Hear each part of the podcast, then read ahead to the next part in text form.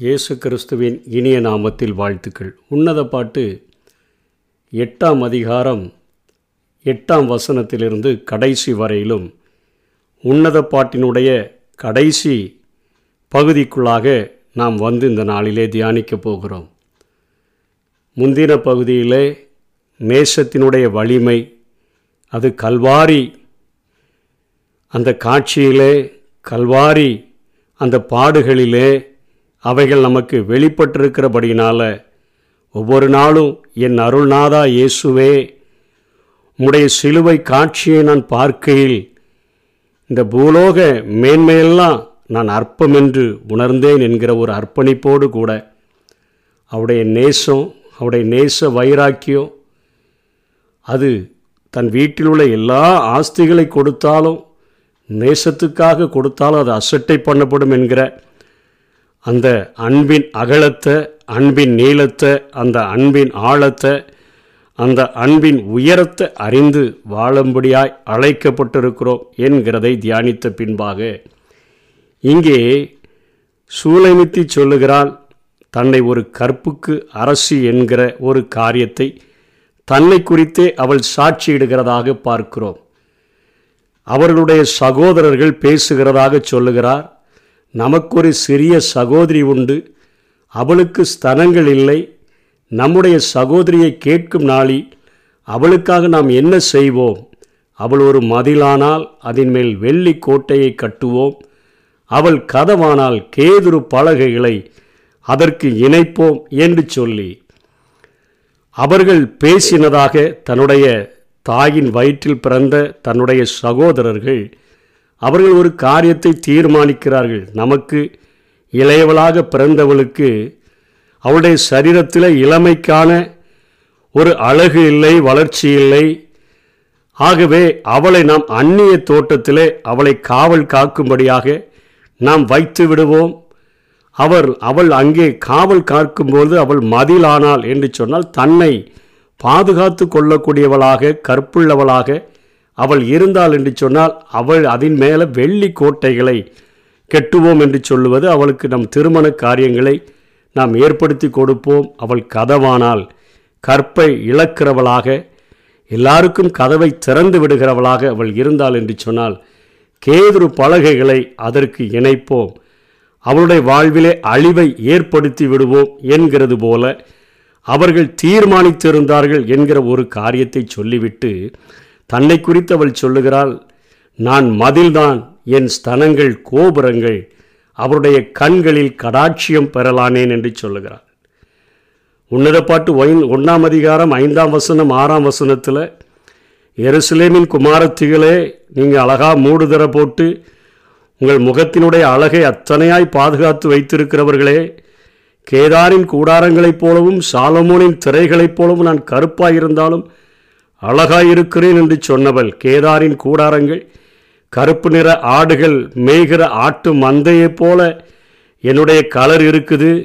Solomon கேட்டன் அவர் போட்டிருக்கிற அந்த திரைகள் அத்தனை கருப்பாக இருக்கிறது போல நான் கருப்பாக இருக்கிறேன் ஆனால் நான் அழகாக இருக்கிறேன் நான் கருப்பாக இருக்கிறேன் என்று பாராதேயுங்கள். வெயில் என் என் மேலே பட்டது. என் தாயின் பிள்ளைகள் என் சகோதரர்கள் என் மேலே கோபமாயிருந்து இயற்கைக்கான அவளுடைய இளமைக்கான எந்த ஒரு சரீரத்திலையும் வளர்ச்சி இல்லையே என்கிறது போல அவர்கள் என் மேலே அவர்கள் வெறுப்பாக இருந்து அவர்கள் கோபமாக இருந்து என்னை திராட்சை தோட்டங்களுக்கு காவல்காரியாக வைத்தார்கள். என் சொந்த திராட்சை தோட்டத்தையோ நான் காக்கவில்லை. என்னுடைய சரீரத்தை நான் பேணி காக்கிற அளவிற்கு எனக்கு அவங்க டைமே கொடுக்கலை. எருசலேம் குமாரத்திகளெல்லாம் உங்களுடைய அழகை பேணி பாதுகாப்பதற்கு எவ்வளவோ டைம் எடுத்துக்கொள்ளுகிறீங்க எனக்கு அப்படிப்பட்ட வாய்ப்புகள் கொடுக்கப்படவில்லை. அப்படி இருந்தாலும் கூட அவர்கள் என்னை எவ்வளவோ ஏளனமாக பேசியிருந்தாலும் கூட நான் மதில்தான் நான் கருப்புக்கரசி தான் நான் காவல்காரியாக வேலை செய்தாலும் கூட ஒரே ஒரு புருஷனுக்கு என்னை ஒப்பு கொடுக்கும்படியாக என் கற்பை பாதுகாத்து கொண்டேன். என் ஸ்தனங்கள் கோபுரங்கள் என்று சொல்லுகிறது. என்னுடைய சரீரத்தில் இளமைக்கான வளர்ச்சிகள் இருக்கிறது அது ஒருவரை கவர்ந்து விட்டது ராஜாவையே கவர்ந்து விட்டது. ஆகவே அவருடைய கண்களில் எனக்கு கடாட்சியம் கிடைத்து விட்டது. நீங்கள் நினைக்கிறது போல நான் விபச்சாரி அல்ல. ஒரு கற்புள்ள கண்ணிகையாக அந்த மிகப்பெரிய ராஜாவுக்கு என்னை அர்ப்பணித்திருக்கிறேன். அவருடைய கண்களிலே நான் கடாட்சியம் பெறலானேன். அவர்கள் அவருடைய கண்களிலே எனக்கு கிருபை கிடைத்தது என்றவள் சொல்லுகிறதை பார்க்கிறோம்.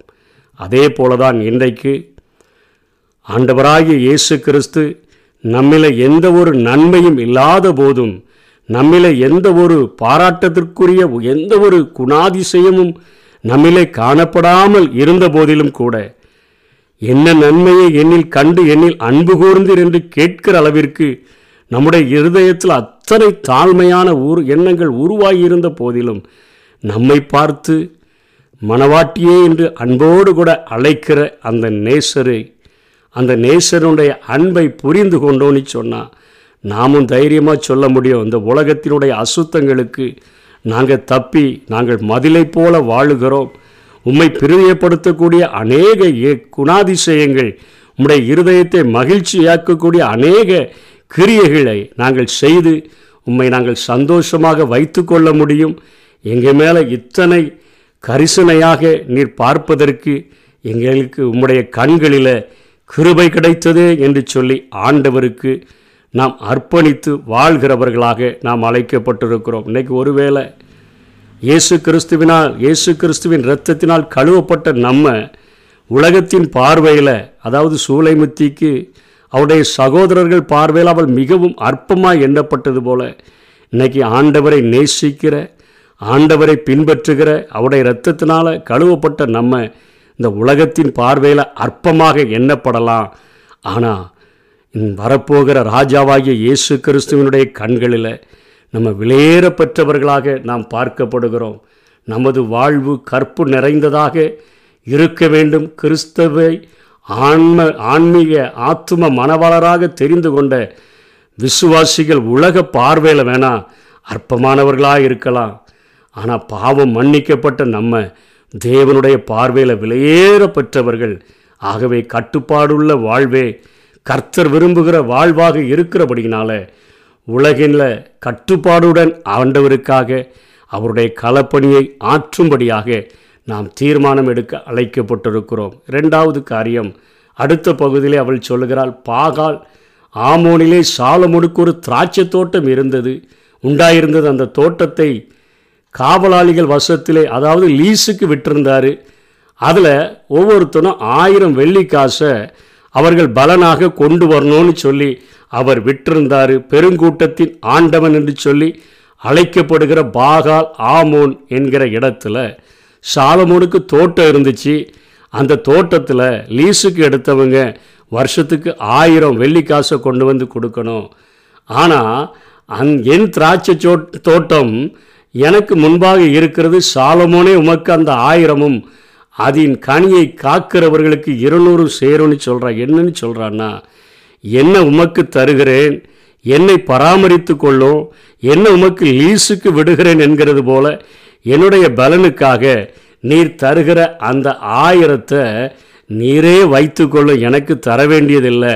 அதாவது என்னையே உமக்கு தருகிறேன். காதல் பரிசாக மணவாளனாகிய உமக்கு மணவாட்டியாகிய நான் என்னுடைய தோட்டத்தை என் சரீரத்தை உமக்கு நான் அர்ப்பணிக்கிறேன் என்று சொல்லி ஒப்பு விற்கிறது போல இந்த காரியங்கள் முடிவடைகிறதை நாம் பார்க்கிறோம். இன்றைக்கி ஏதோ சின்ன சின்ன காரியங்கள் பரிசுகளை கொடுத்தா ஒருவேளை மணவாளன் திருப்தி அடைவார் என்கிறதை பார்க்கிலும் மணவாட்டி என்னையே முழுமையாக தருகிறார் என்று சொல்லும் பொழுது ஒரு மணவாளன் எப்படி சந்தோஷப்படுவார் அதே போல ஆண்டவராகிய இயேசு கிறிஸ்து மணவாளனாக அழகாக உருவகப்படுத்துகிற அவருக்கு நம்ம கைகளினால் கொடுக்கப்படுகிற சின்ன சின்ன காணிக்கைகள் சின்ன சின்ன அற்பமான காரியங்களை பார்க்கிலும் ஆண்டவரே என்னையே முழுமையாக நான் உமக்கு தருகிறேன். என்னையே நான் உம்முடைய அன்புக்காக அர்ப்பணிக்கிறேன். என் மேலே இவ்வளவு நேசம் வைத்து மரணத்தையும் ருசி பார்த்து பாதாளத்திற்கும் இறங்கி திரளான தண்ணீர்களால் அணைக்க முடியாத நேசமுடையவராக கடும் ஜுவாலையிலும் அதிகமான ஜுவாலையாக உடைய அன்பு அது பற்றி எரியக்கூடியதாக வீட்டில் உள்ள ஆஸ்திகளெல்லாம் கொடுத்தாலும் அசட்டை பண்ணிட்டு நீ வேண்டும் உன் இதய கதவை நான் தட்டுகிறேன். ஒருவன் என் சத்தத்தை கேட்டு கதவை திறந்தா அவனுக்குள்ளே வந்து அவனோடு கூட போஜனம் பண்ணுவேன். அவனும் என்னோடு கூட போஜனம் பண்ணுவான்னு சொன்னீங்களே. உமக்கு எங்களை முழுமையாய் தருகிறோம் என்று ஒப்பு கொடுக்க அழைக்கப்பட்டிருக்கிறோம். ஒருவன் கதவை திறந்த நான் என் பிதாவும் வந்து வாசமாக இருப்போன்னு சொல்கிறாரு இந்த மண்பாண்டத்தில் வெளியேற பெற்ற பொக்கிஷமாகி ஆவியானவரும் நான் தங்கியிருக்கிறேன்னு சொல்கிறாகிற திரியேக தேவன் தங்கியிருக்கிற ஒரு ஆலயமாக நான் என்னை உமக்கு அர்ப்பணிக்கிறேன் என்று சொல்லி இந்த உன்னத பாட்டினுடைய கடைசி பகுதி முறி முடிவடைகிறதை பார்க்கிறோம். ஆண்டவுடைய அன்பில் ஆண்டவருடைய நேசத்தில் ஆண்டவருடைய பாசத்தில் தொடப்பட்டவர்களாக முழுமையாக அவருடைய சமூகத்தில் நம்மை அர்ப்பணித்து இந்த உலகத்தில் கட்டுப்பாடுள்ள ஒரு வாழ்க்கையை வாழ்ந்து அவருக்காக களப்பணி ஆற்றும்படியாக நாம் அழைக்கப்பட்டிருக்கிறோம். அதை கடைபிடிப்போம். கர்த்தர் தாமே நம்மை ஆசீர்வதிப்பாராக. ஆமே என்னை தருகிறேன் தருகிறேன். கரத்தில் என்னை படைக்கிறேன் படைக்கிறேன். உம் பாதத்தில் kumeh